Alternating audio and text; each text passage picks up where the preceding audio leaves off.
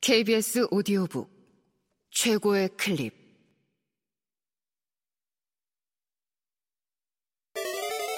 B S O D O 북.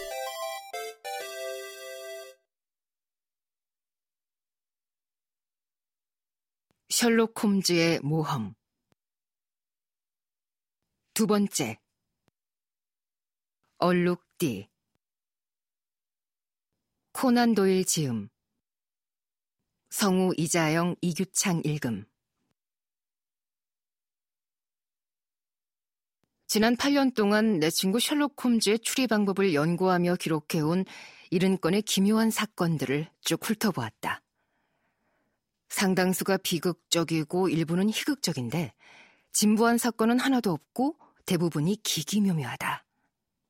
그것은 홈즈가 돈을 위해서라기보다는 자신의 기회를 발휘하는 게 좋아서 일을 했기 때문에 사건이 기상천외하지는 않더라도 기묘한 데가 없으면 나서려고 하지 않았던 것이다.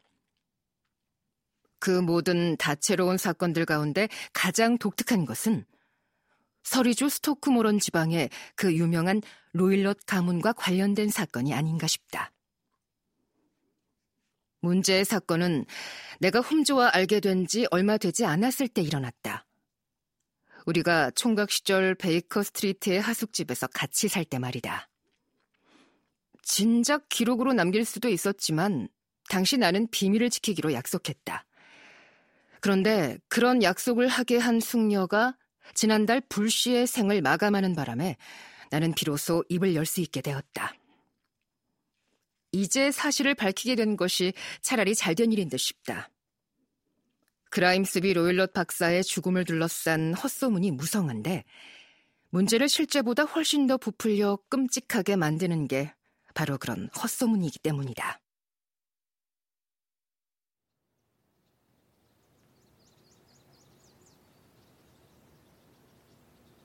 때는 1883년 4월 초였다. 어느 날 아침 깨어보니 옷을 다 차려입은 셜록 홈즈가 내 침대 곁에 서 있었다. 평소에 그는 늦잠을 자는 사람이었다.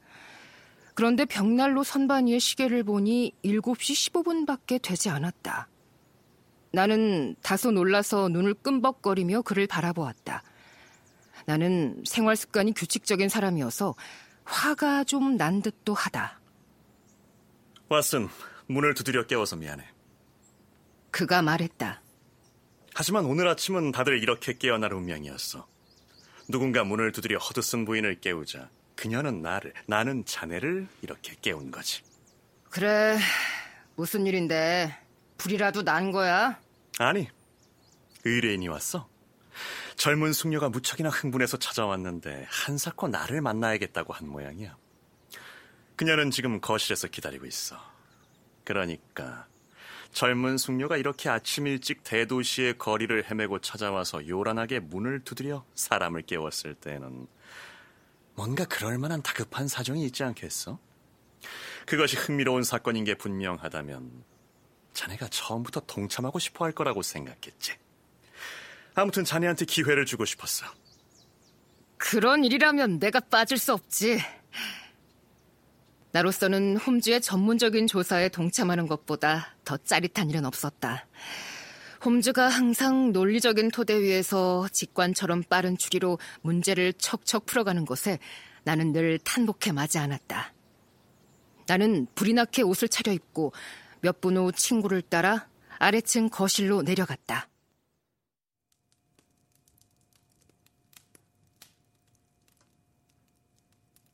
검은 드레스를 입고 짙은 베일을 들이온 숙녀가 창가에 앉아 있다가 우리가 들어서자 자리에서 일어났다. 좋은 아침입니다. 홈즈가 쾌활하게 말했다. 제가 셜록 홈즈입니다. 이쪽은 절친한 친구이자 동료인 왓슨 박사입니다. 이 친구 앞에서는 제게 말하듯 무슨 말씀이든 하셔도 됩니다. 아, 허드슨 부인이 자상하게도 벽난로 불을 지펴주었군요. 불 가까이 앉으세요. 떨고 계신 걸 보니 따뜻한 커피라도 한 잔 갖다 달라고 해야겠군요. 추워서 떨고 있는 게 아니에요. 홈즈가 청한 대로 자리를 바꿔 앉으며 여자가 낮은 음성으로 말했다. 그럼 왜? 무서워서 그래요, 홈즈 씨. 공포 때문에요. 이렇게 말하며 그녀는 베일을 걷어올렸다. 정말 안쓰러울 만큼 불안해하는 것을 알아볼 수 있었다. 잔뜩 찌푸린 어두운 얼굴에 두 눈은 사냥꾼에게 쫓기는 짐승처럼 겁에 질려 있었다. 이목구비나 겉모습으로는 서른 살쯤 되어 보였지만 때이르게 머리가 샜고 초췌한 얼굴에는 지친 기색이 역력했다. 셜록 홈즈는 한눈에 모든 것을 간파하는 그런 눈길로 그녀를 쓱 훑어보았다. 두려워할 것 없어요. 그가 몸을 숙이고 그녀의 팔을 토닥이며 달래는 듯한 음성으로 말했다. 우리가 곧 문제를 해결해 드리겠습니다. 보아하니 오늘 아침 기차를 타고 오셨군요. 아, 저를 아세요? 아니요. 장갑 낀 왼손에 왕복 기차표 반쪽을 쥐고 계시는 게 보여서요. 일찍 길을 나선 게 분명한데 도그카트를 타고 험한 길을 한참 달려서야 기차역에 도착했군요. 숙녀가 벌떡 일어나더니 곤혹스러운 표정으로 내 친구를 빤히 바라보았다. 아, 무슨 비결이 있는 건 아니에요. 그가 빙그레 웃으며 말했다. 재킷 왼팔에 옛일곱 군데나 진흙이 튄 자국이 나 있잖아요. 그런데 자국이 아주 선명해요. 그런 식으로 진흙에 튀는 마차는 도그카트밖에 없죠. 음, 마부의 왼쪽에 앉아서 오셨군요. 어떻게 알아내셨는지는 몰라도 아무튼 전부 오르신 말씀이에요. 저는 6시 전에 집을 떠나 6시 20분에 레더에드에 도착했어요. 그래서 워털웨잉 첫 기차를 타고 왔죠. 홈즈 씨, 저는 이런 긴장 속에서 더는 살 수가 없어요. 더 계속되면 미쳐버릴 거예요. 저는 의지할 사람도 없어요. 저를 아끼는 그분만 빼고요. 그런데 그분도 워낙 처지가 딱해서 전혀 도움이 안 돼요. 홈즈 씨 얘기는 진작에 들은 적이 있어요. 파린토시 부인에게 들었죠.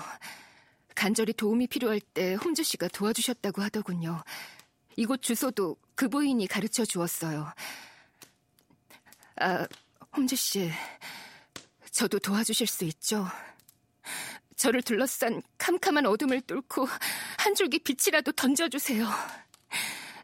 지금으로선 수고에 대해 보답할 능력도 없지만 한두 달 안에 결혼을 하게 되면 그때는 저에게도 돈이 생겨요.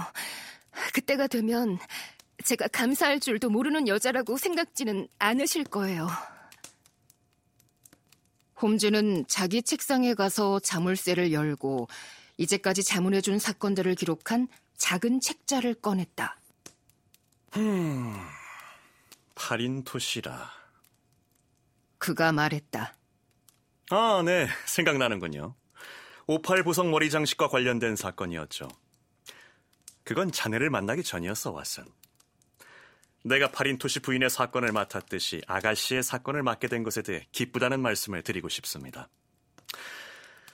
보답에 대해 말하자면 제가 하는 일은 그 자체가 보답입니다. 그러나 제가 쓰게 될 얼마간의 비용을 지불하실 수 있다면 형편이 닿는 대로 주시면 됩니다. 그럼 이제 무엇이 문제인지 낱낱이 알려주시겠습니까? 아, 제가 처한 이 상황에서 진짜 두려운 것은 그 두려움이 아주 막연하다는 거예요. 사소한 것들까지 죄다 의심스러워요. 남들에게는 아무것도 아닌 것처럼 보이는 일들까지 말이에요. 제가 서슴없이 도움과 조언을 구할 수 있는 그분에게도 이건 신경이 과민한 여성의 망상증으로 보일 거예요. 그분이 대놓고 말은 하지 않았지만 저를 달래려고 하면서 눈길을 피하는 것만 봐도 알 수 있어요. 하지만 홈즈 씨는 겹겹이 위장한 사악한 인간의 내면을 꿰뚫어 볼 줄 아신다고 들었어요. 홈즈 씨라면 저를 둘러싼 위험을 어떻게 해치고 가야 할지 조언을 해주실 수 있을 거예요. 새겨듣고 있습니다. 아, 제 이름은 헬렌 스토너예요. 계부와 함께 사는데 계부는 서리주 서쪽 경계에 있는 스토크 모런의 로일럿 가문에서 유일하게 살아계신 분이랍니다. 로일럿 가문은 잉글랜드에서 가장 오래된 섹슨 가문 가운데 하나죠. 음, 저도 아는 가문입니다. 홈즈가 고개를 끄덕이며 말했다.